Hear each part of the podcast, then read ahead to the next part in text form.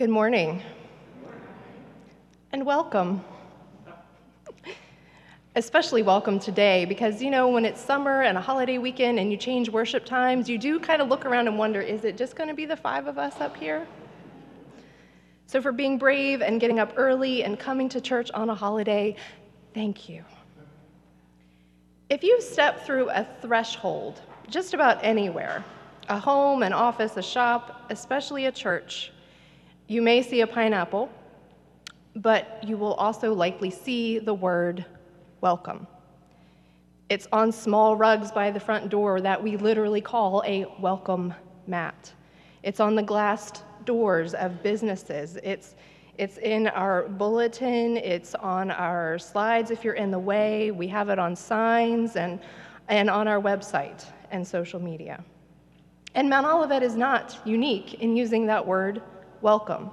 You would be hard pressed to find a church that does not have the word welcome on their building or their website.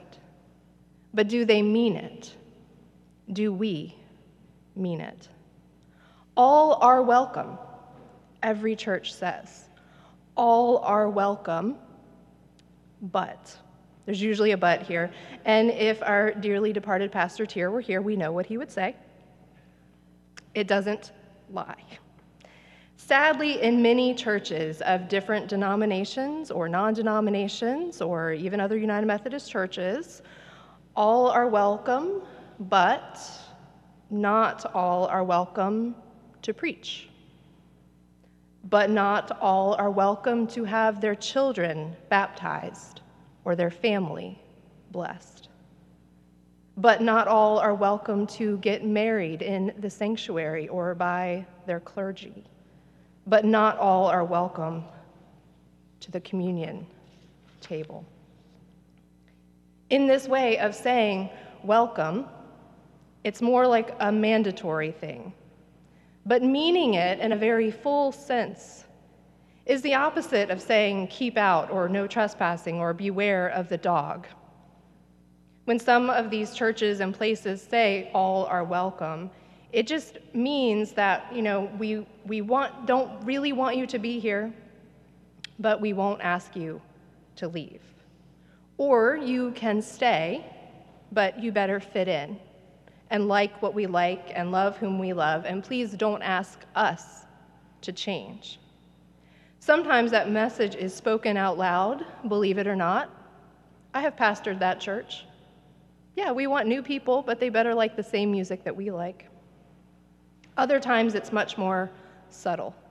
Welcome, but please don't be poor or queer or brown skinned or feminist or have social or political views, whether they are liberal or conservative, that differ from ours or what we imagine ours to be, knowing that rarely will you find a room where everyone completely agrees.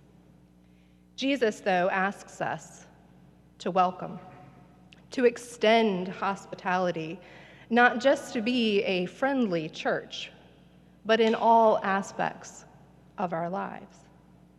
We welcome in part because we are also welcoming God when we do so for others. But also because any exchange of blessing, of greeting, of positive energy, of good vibes is a blessing to all of us. If you've ever been working a job that you didn't particularly care for, or running an errand that you've been dreading, or had to do any sort of boring drudgery that sometimes is most of real life. But then you have an encounter with a stranger, no matter how brief, maybe a compliment, a random conversation, even a small act of generosity. And you know that even that small moment has the power to change your entire day. We are each living our separate lives with our own little concerns, caught up in the dramas of our joys and concerns. We're looking out for number one, we're navel gazing too much, we're obsessing over that thing we did or didn't do. And yet we're all doing this together, separate and together, alone, but also linked. And we often fail in our relationships, we fail in our connections and our friendships, and we fail in community because we get in our own way. We let pride and ego and self doubt and laziness sometimes just get in the way and trip us. Because it's not always easy to be welcoming. It takes time to notice another person, it takes intention. And it takes vulnerability and bravery, especially for some of us introverts. Even just to greet someone, to say hi, to start that brief conversation. But to truly trust that we can be open and share, even for a moment, with another person is a way of life. This is about the entirety of humanity. It isn't just about you or me, but about us, all of us. All means all. Think about if you walk into a grocery store and you know you want milk and bread and bananas, and you know exactly where they are, and they're in stock, and you run through the self checkout, then you are probably fine without any sort of human interaction. Maybe there's a have a nice day as you walk out the door, and you're fine. It's a completely satisfactory experience. But if you're in an unfamiliar store and you don't know where the gluten free soy sauce is, and you are actively looking for someone who could help you, but no one is around, or maybe someone is around, but they don't acknowledge your existence, then you're not fine. You feel a little bit lost. You feel a little bit insignificant, like you don't matter, and you don't have what you need to make dinner. When you come to church, hopefully it's better and more welcoming than an experience at Safeway. You may have walked past a greeter this morning. You may have been handed a bulletin. Sometimes when you walk through, you have to get through the whole maze of the choir and the acolytes and the clergy back there. You may have run into somebody coming in, going upstairs or downstairs on the side. You also may have been able to walk all the way to your seat without any interaction at all. I hope that wasn't the case, but it does happen. Every church is different. Also, every church will claim to be friendly and welcoming.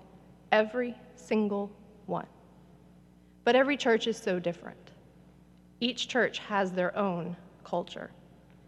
We are nice at Mount Olivet, but we are Arlington nice too.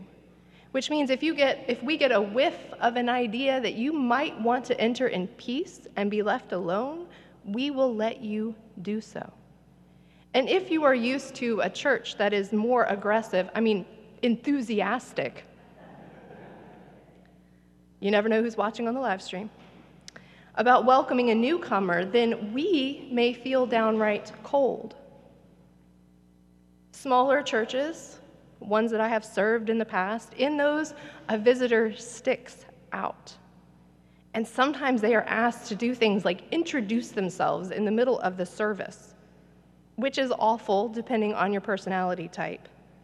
Or sometimes they are swarmed in desperation because the church so badly needs new people or young people or children or you name it.